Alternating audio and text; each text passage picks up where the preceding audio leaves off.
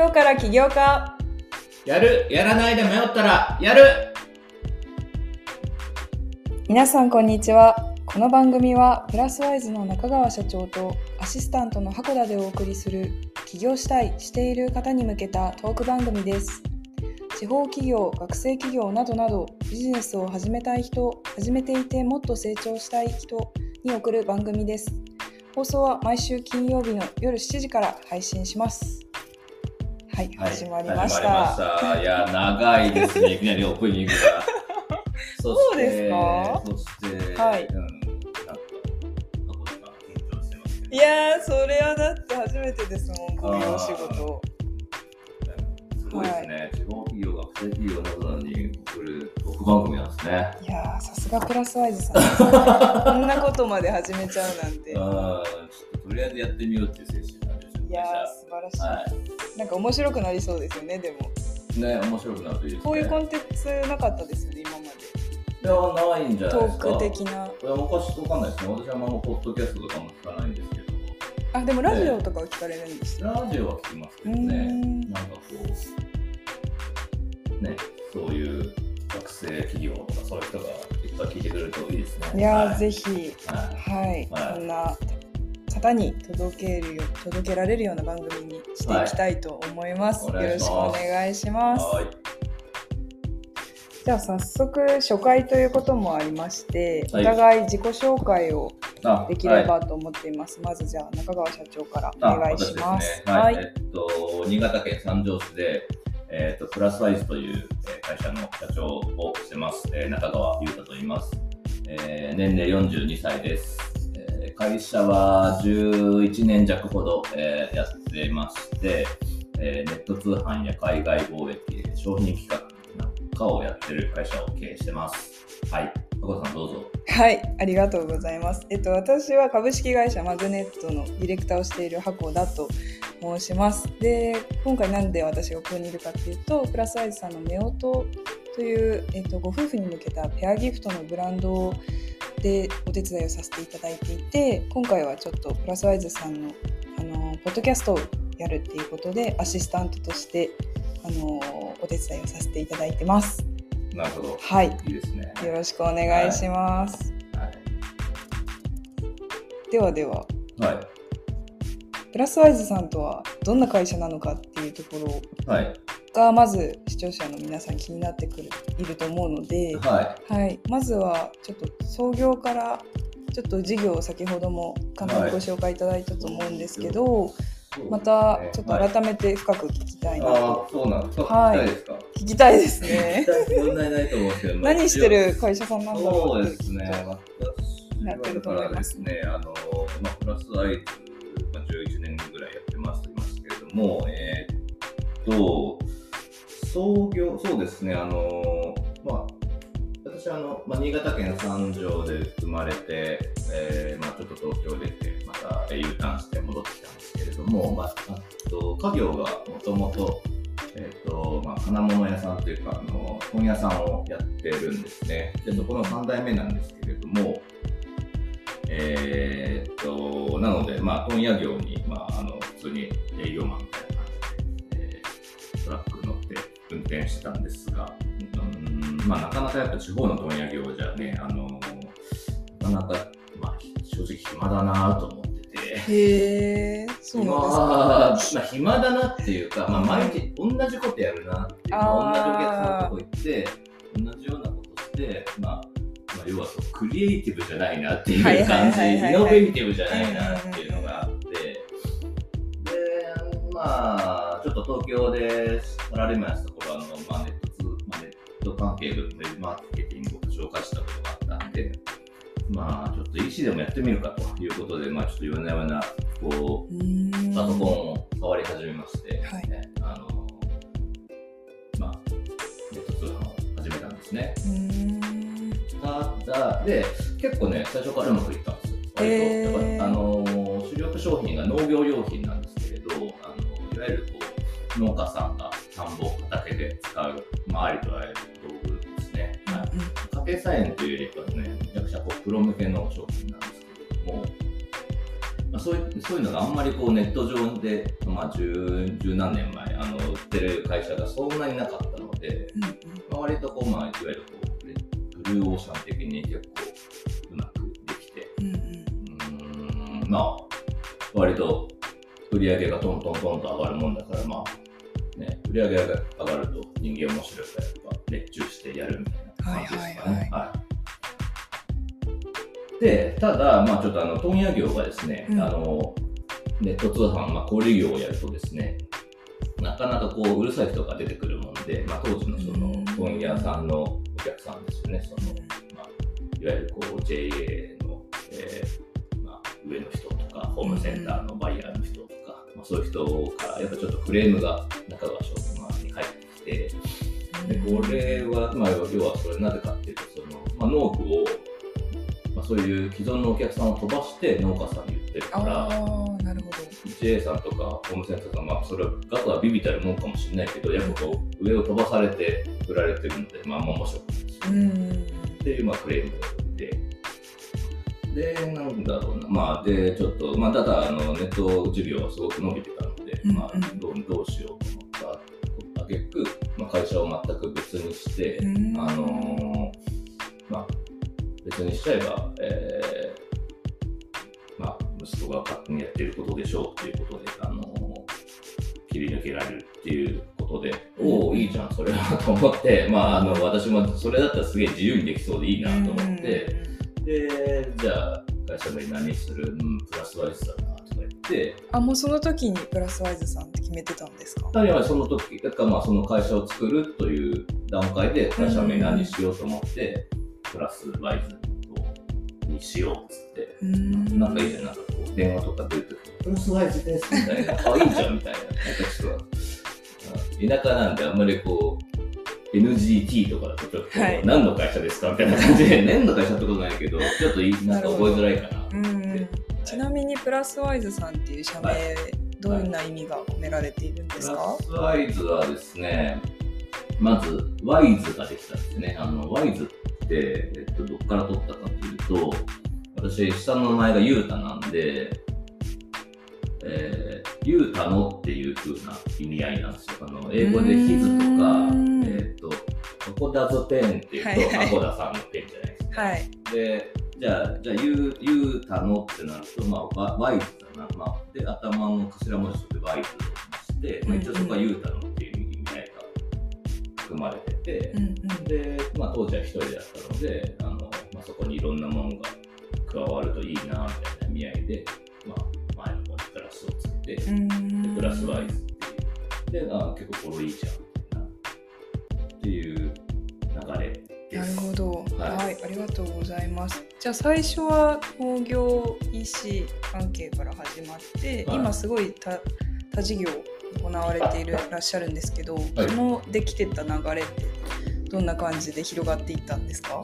えーっとそうですね、まずはやっぱ農業 EC でガンガン売り上げを伸ばすと、まあ、あの伸ばせたんですよね、まあ、あの独立してからも。あので、まあ、社員も男性の社員とかもちょいちょい増えるようになってきて、まず最初にあの多角化したのは、えーっと海外貿易ですね、あの輸出をしようと思いました。もともと私あの、海外とビジネスをしたいっていうのがあの20代の頃から結構あって、あのまあ、就職先もそういうことができそうだっていう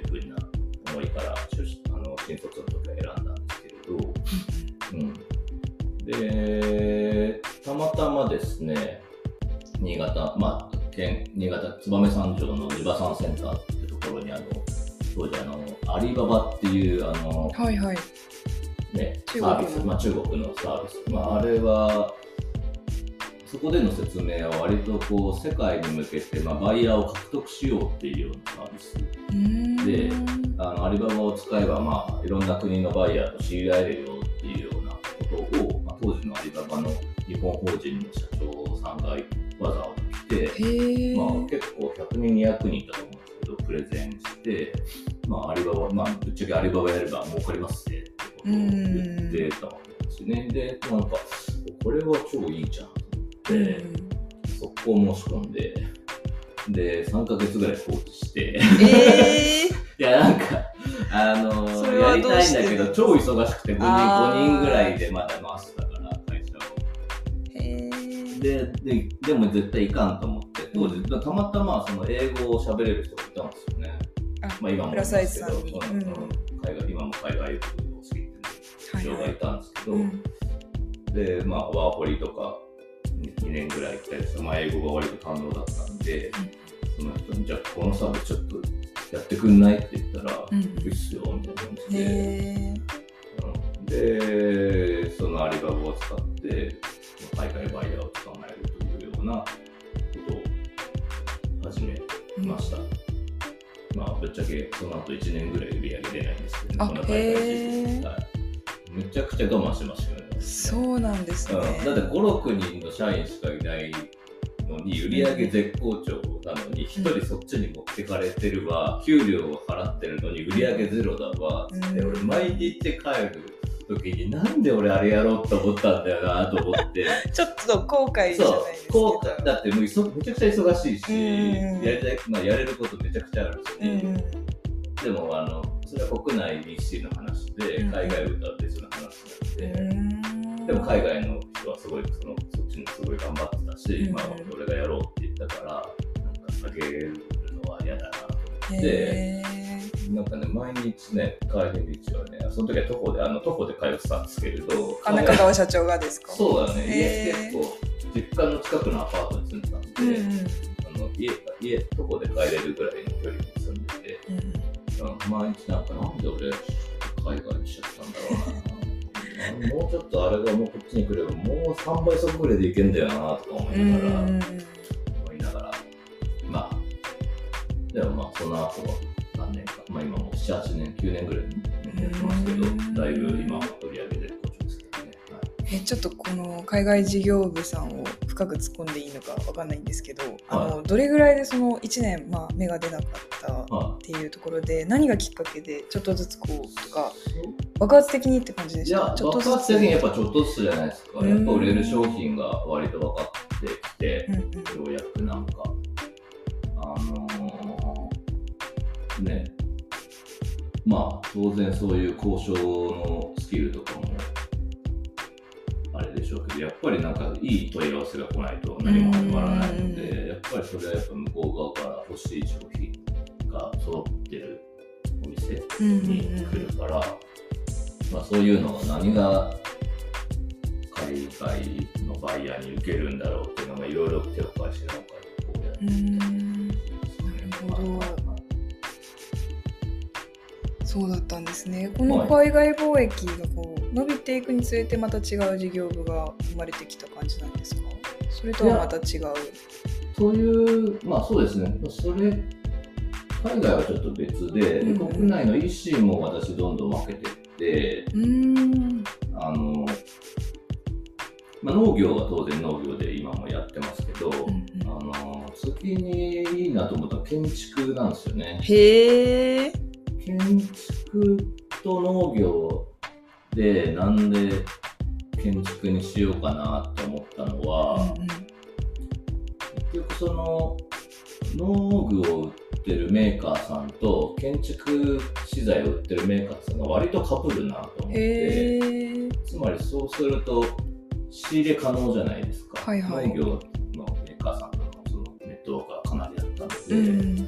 まあ、そこが持ってる建築資材をあの同じくネットで売れば、えーいけるだろううん。とただやっぱりそのターゲットが違うじゃないですか、うん。まあ、建築はやっぱ建築現場とかだし農業は農家さんだし、うん。まあ、それを同じサイトでやるとちょっとごちゃつくなと思って、うんうん。でサイトを分けて担当者も分けて、えーまあ、各々の責任でやるみたいな体制にしてきましたかね。はい、うんなるほどその前におしゃれガーデニングをやろうって言ったな。あそうなんですね。う建築の前に。建築の前に。へえ要はその結構農業これずっとこんな感じで喋っていいんですかね、これね。大丈夫ですだいぶ大丈夫ですだらーっと喋って大丈夫ですよ。農業資材の展示会、まあ、当然ね、何回か行くんですけれど、うんうん結構やっぱ当時は山ガールとかが出てて、はいはいはいはいはい。あったじゃないですか。うんうん。山なんとかなんなんとかガールとかなんとか女子みたいな、はいはいいっぱいあって農業も例にも例ず農業女子みたいなのが出てくるんですよ、あの商品として、はいはい。ただこれらの商品はどこで売るんですか？って考えるうので、んどこ誰、まあ、まあ多少欲しい人はいるとしても、うん。売り場がねえじゃん。うん。でホームセンターはなんか安,、まあ、安い割と回転のいいものしか売らないし、まあ、いわゆる雑貨屋さんみたいなところにそんなものをいろいろ置くほど多分スペースないだろうし、まあね当然そういうイオンとかそういうところに置くお客もないから、まあ、これネットに来るなと思って、これはでメーカーさん当然売りたいし、でそういうかいなんかあの器を用意してあげればすごくいけんかなと思って、でそういうおしゃれガーデニングショップみたいなのを作りましたね。なるほど。でそれやっぱ農家さんとやっぱりそのおしゃれガーデニング女性とはやっぱり、えーね、ゆあのターゲットとかユーザーが違うので、うんまあ、サイト、まあサイまあ、そういうサイトのなんかこう雰囲気とかも分けるべきだろうとう思って、ん。まあ、ドメインから分けていくっていうようなことをしたかな。へえなるほど。で、まあ、建築やって、うんうん。で、なんかそのなんかその後なんだろう、業者の専門店とかやったり、業者の専門店業者の専門店は、うーんと、今度ね、運賃がどんどん高くなってくるんですよ。あの、はいはい EC が流行ったせいかなのかちょっとあれですけれど、まあ、どんどんどんどん運送会社が厳しくなって、の対応が厳しくなってきて、うんまあ、何が運送会社って嫌だかっていうと、まあ、あの大和佐川は個人宅配バリバリできますけど、はい。その他の運送会社って個人宅配できねえんですよね、うーん。つまりあれなんだ、なんかこう、ね、配送網がそんなに細かくないので、うんうん。不在だった場合に持ち帰ってもう一回持っていくなんていうのが、うんうん。まあめちゃくちゃ大変なわけですよ。はいはいはい。僕そういう大和佐川以外の運送会社にとっては。で、ただ、B2B ならいいんですよね。会社って基本的に9時5時で人いるじゃないですか。うんうんうん個人宅は留守の場合も多いですけど、うんうんだからいろんな運送会社がこう、ね、あの運んでくるじゃないですか。はいはい。会社とかやってると。うんうん。そこに目をつけて、じゃあ、その業者、つまり会社以外、会社限定で何か売れば、運賃がすごくこうカットできるなと思って、うん。つまりその売価を安くできるなるほどでっていうのを仕掛けました。はだから、そういうのもやったり。で、ああそうですね、なんか、スポーツやったり、なんかやったりしてます。スポーツ用ス品ポーツ用品なんかもやっうんたかな。あと今食品食系もされてますよねとね、きっかけは、あれなんですよ。まあやっぱ、まあ、相変わらずやっぱ農家さんの売り上げというか、比率が一番高いんですけれど、うちなんか、やっぱなんか物売ってるばっかりじゃ、なんか世知がないよねっていうような話になってきうて、で、なんか最初はやっぱその農家さんとちょっとタイアップしてなんか食品とか作れないかなみたいな話で、じゃあ食品をなんか作る事業を始めようっていうのがきっかけだったんですな。そのうちなんかこう、燕三条手伝い室とか出てきてきて、なんかお土産用品っぽくなってきたんですけれど、うんきっかけは一応そうなんですようね。はい。食品事業をこう展開されてきて今最新の事業だと自社ブランドの夫婦になりますかね。はい。うんうん、じゃあどういったブランドなんでしょ夫はですね、えっと、これはまあ、その名の通り、夫婦のためのブランドなんですけど、うはい。まあなんで夫婦かっていうと、まあ、まずはね、ぶっちゃけ包丁を作ろうっていうところからが先に来たんですよね。うんうん。うん。あのこれはまあ種を明かすとその、まあ、海外への包丁のニーズがめちゃくちゃ高いなっていうの、うんうんうん。これ結構包丁作ってる人だったら誰でも分かるんですけど、うんうん。っていうところに対してやっぱこう結構取り合いになってるっていうのが今現状で、あ包丁うん、日本製のいい包丁ですね、はいはい。あのまあ1まあ、2、3万とか1万、2万、3万、5万ぐらいまで10万ぐらいまで。うん。まあ、ホームセセンターとかで売ってるのは割と中国製が多いので、うん。それは逆になんか逆転してるんですけど、で、ただ、やっぱこう取り合いだから、こう、玉がなかなか揃わない。玉がさ、まあ、売り、売り、売る、欲しいバイヤーは海外にいるのに、まあ、あの、手元に在庫がないっていう状況が続くので、うん。これは良くないオリジナルを作ろうと思って、うん。あの包丁を作ろうと思ったんですけどなんかなんか転がって私が作ることになプロデュースすることになりまして。あじゃあもともとは中川社長じゃなくてそう海外部の方ためなのにちょっとデザイナーとかを紹介してあの作ればみたいな感じでまあ私はあの本当大つなぎぐらいで一緒に行っただけなんですけれど、はいはい。まあ、そのデザイナーさんが結構口うるさい人で、うんこういうのは社長が作らなきゃダメだっていう話になって、うーんと思ってな帰り道俺包丁なんて全く知識ないんだよなと思いながら帰って、まあなんかまあやっぱほらスマホでこうアマゾンとか楽天とか見るじゃないですか、はい。とりあえず、うん。なんだろうな。そしたらなんかこうなんだこの市場はと思って もう全然はい。クソつまんねえ市場だなと思って。ほとんど同じにしか見えないと思って。ああなるほど。あのまあ、私ほあんまり料理はしないので、まあ、包丁欲しいと思ったことはほぼないんですけど、うん。まあ、仮にじゃあ奥さんになんか包丁でもプレゼントしようみたいな話になった時うん。に、多分うちのかみさんが欲しいと思う包丁一つもないなと思って、うん。で、アマゾンに。はい。これはいいぞと思って、なるほど。こういう、まあ、そういうあの市場の穴が見つかると私もいうタイプなんうんで、あので、それで包丁を、まあ、じゃあ、じゃあプロデュースしてやるかと思って、最初はね、まあ、女性用にちょっと可愛いものを作ればいいのかなと思って、なんかちょっといろいろやってたんですうんうんよ。ただ、なんかこう、なんかちょっとしっくりこないなと思って、まあ、やっぱメッセージ性にすごい乏しいし、ただ可愛いだけで、可愛くてちょっとこう、あの、雰囲気だけだと、うんうんうんなんかなと思ってちょっといろんな、まあ、一人二人ぐらいちょっと知り合いに壁打ちしてたら、うんうん夫婦とかいいんじゃないですかって話が出てきて、うんまあ、その時はなんか、またとか言って、はいあの、笑って流したんですけれど、うんなんか翌日朝、夫婦いいなと思って、これありじゃねえかなとか思って。変わっちゃったんですそうねそうそう。いいっすかあれもらって。おいっすよ。こちらで。2、3、えー2 3回おご で、なんか、あの、じゃあ夫婦向けにして、まあ、まあ、何がいいかっていうと、その、やっぱりその、まあ、まずあの、今か今、今時のライフスタイルに合ってるなと思って、うん。あの、まあ、女性が料理をするっていう時代でもないだろうっていうところ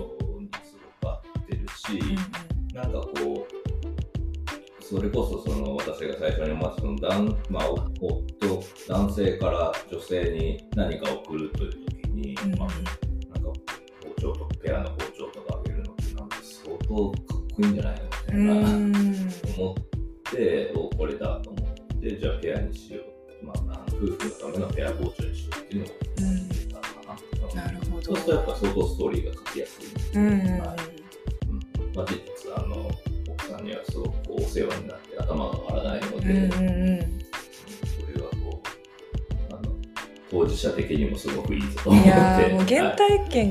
験から来てるストーリーっていうのがやっぱり一番いいですよね。そうですね。なんかやっぱ本こう商品作りはまあ器用な人はいると思いますけど私はやっぱなんとなく同世代じゃないともう狙えないですね。うん。42なんで、まあ、40前後ぐらいですか。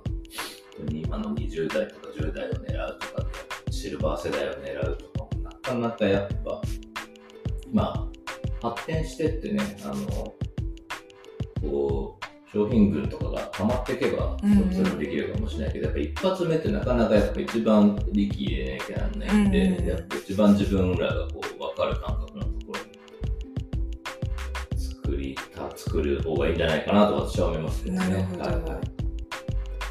ちゃんとあれですもんね。ターゲットをなんか自分と置き換えるじゃないですけど。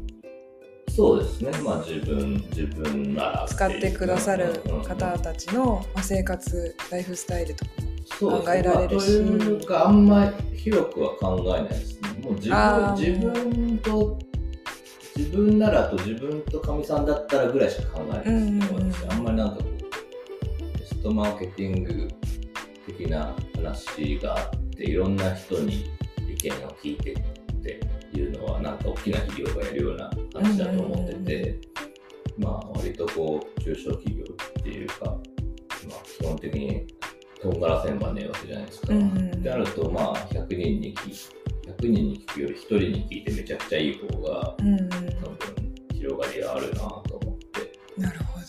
あんまあ、あんまり、だから、むやみやたら聞かないことうんにしてます。うんうんはい。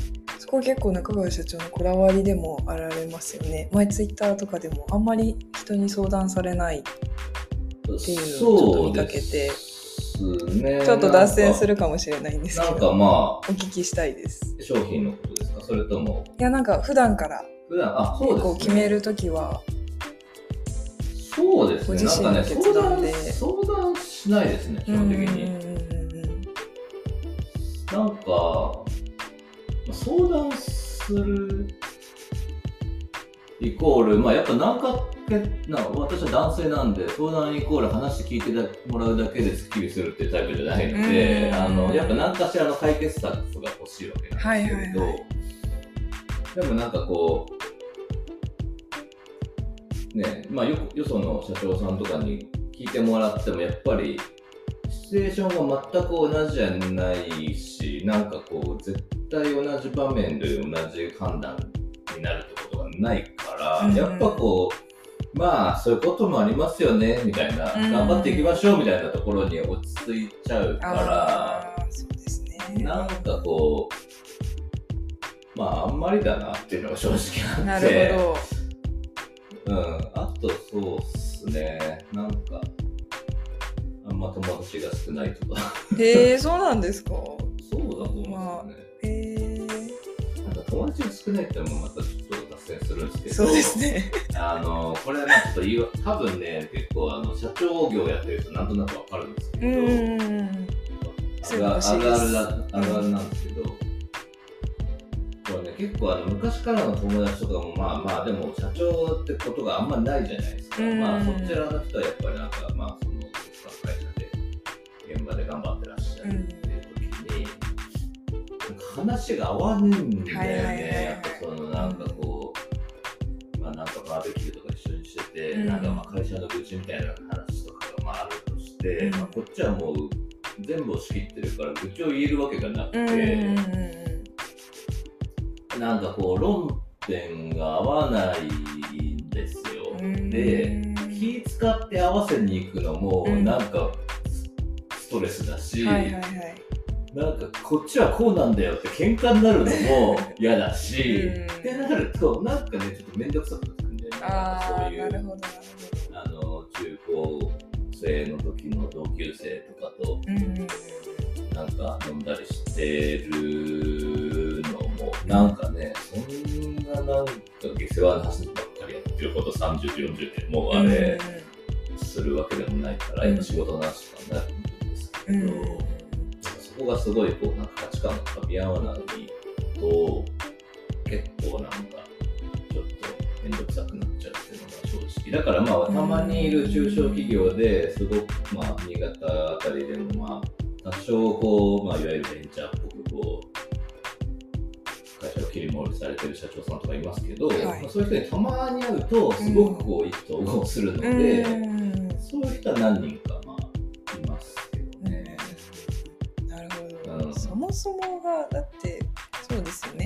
が合う合わないのところってめちゃくちゃ大事だなと思いますし会う方企業さん社長さんのそういう同じような話ができる方もうそもそも忙しいだろうしうんうんってところなのかなと思そううんでですけどすね、まあ相談、まあそもそもでもまあ昔からも相談しないですね。へえ学そういうタイプなんですねあのまあ絶対東京行こうとか、うんあれでもなんかすぐ、あんま悩まない。へえもうすぐ決断できちゃう。感じです決断できるか、すぐ聞いちゃう。か。あへえなんか例えば、告白するしないみたいな話がはいはいはいはいあの人は私のことが好きなんだろうか、うん。好きではないのだろうか、うん。みたいな。期間で3ヶ月悩むとか半年悩むとかもあるじゃないですか。でもそれ1週間ぐらいじゃないですか。でもそのの悩んでるのがもうめさいみたいな。はいはいはい。まあだったら告白してダメだったらダメでしょうがないみたいな。うーん。あんまりなんかその後のことこうなったらどうしようみたいな思考にならないってことですか？こうなったらどうしようその失とは敗系で？こうこうなった時しかわかんないみたいな。うーん。そうですけどうんそれがなんかやっぱりうん。結構多くの人がそうじゃない方を考えちゃうじゃないですか。成功しなかった時に、うんうん。どうなんかどうしようでしょう？ーんなんかねそれよりもなんかその迷ってる期間がまあめんどくさいというかもったいないというかうんもうそんなのぶつけてみないのになんで反対側ばっか考えてもしょうがねえよなみたいなことになっちゃうんって、うんじゃあじゃあとりあえずぶつけちゃおううんうん。なんかちょっとなんだろうな、これみたいな。うんあの、興興味の方がまずあるんですね。興味みたいな。う感じ。ん。なんかこれ、こうなった場合、まあでもほら、相当やばく、ね、なんか、ほら、あれですよ、これ、やるやらないで迷ったらやるはいはいはいはい。まさに。ポッドキャストは、だから、まさ私の座右の銘。はいはいはい。そうでした。こちらのあのポッドキャストのテーマなんですけど中川社長とどんなテーマにするっていうお話してて中川社長の座右の銘とかいかがですかっていう話してた時に、まあ、出てきたのがこれなんですよね。そうですね。これ誰が、誰がやったんですかね？いや中川社長ですよね。あ元になった人な。んかアニメとかであったのかな？えいや、わかんないー、うん。まあ、とりあえずだから、あのるほ、どの40年生きてきてる座右の銘はいはい。あ寝かせないです。うん速攻動こう終わったほどかっこよくないんだけど、まあでもやっぱその未知との遭遇が好きなので、今日みたいなんですけど、はいはいこれがこっち側に行った場合はどうなっちゃうんだろうんうんうな、みたいな。やべえかもなと思いながらも、うん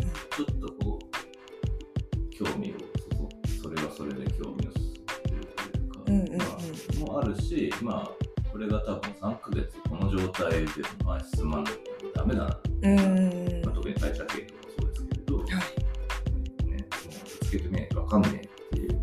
うんうんうん。時があるのでそういう時はまあとりあえずぶつけることにしますけなるほど。はい、何喋ってたんですか？ありがとうございます。プラスワイズさんとはっていう、あのあーまず企業紹介というところからはい。結構でもはい。すごいいいお話が今日できたんじゃないかなとあ思っています。大体今日終わりだった。そうですね。今回初回なので、はい、はい。あいいですね。こんな形で。割と 本当ですか？はい。はい。まだまだじゃあいけますね。はい。はい、ではちょっとこん名残惜しいんですがお時間が来てしまいましたので、はい、ちょっとクロージング入っていきたいと思うんですけど、はいはい。どどうでした？初回？初回ですね。はいどうなんですかね？ちょっと私あのくっちゃべってるだけなんで。改めて聞いてみないとこいつ何言ってんだみたいななりそうだから、あのーまあ徐々に練習かなと思ってますけど。はい、いやぜひぜひ回数重ねるごとになんか情報も喋りもアップデートしていけたらなと思います。そうですね。はいなんか一年ぐらいやるらしいので、はい。本当かなっていう。えー、なんでですか？続くかなみたいな感じうん。続くかな。いやーなのでねちょっと今はまだあれですけどぜひ視聴者さんというか聞いてる方からのメッセージとか質問とかも欲しいですよねゆくゆくあ、はそうそうですか。これなんかコメントとかできる。そうですねちょっとコメントもしかしたら SNS とかをやってそこにコメントいただくとかの場合かもしれないですまあまあまあ。はい。はい。ぜひそういうあの作りもしていけたらなと思っていますので、ぜひ次回も聞いてくださいはい。はい。では本日はここまでにしたいと思います。また来週をお楽しみに。ありがとうござい。ありがとうございました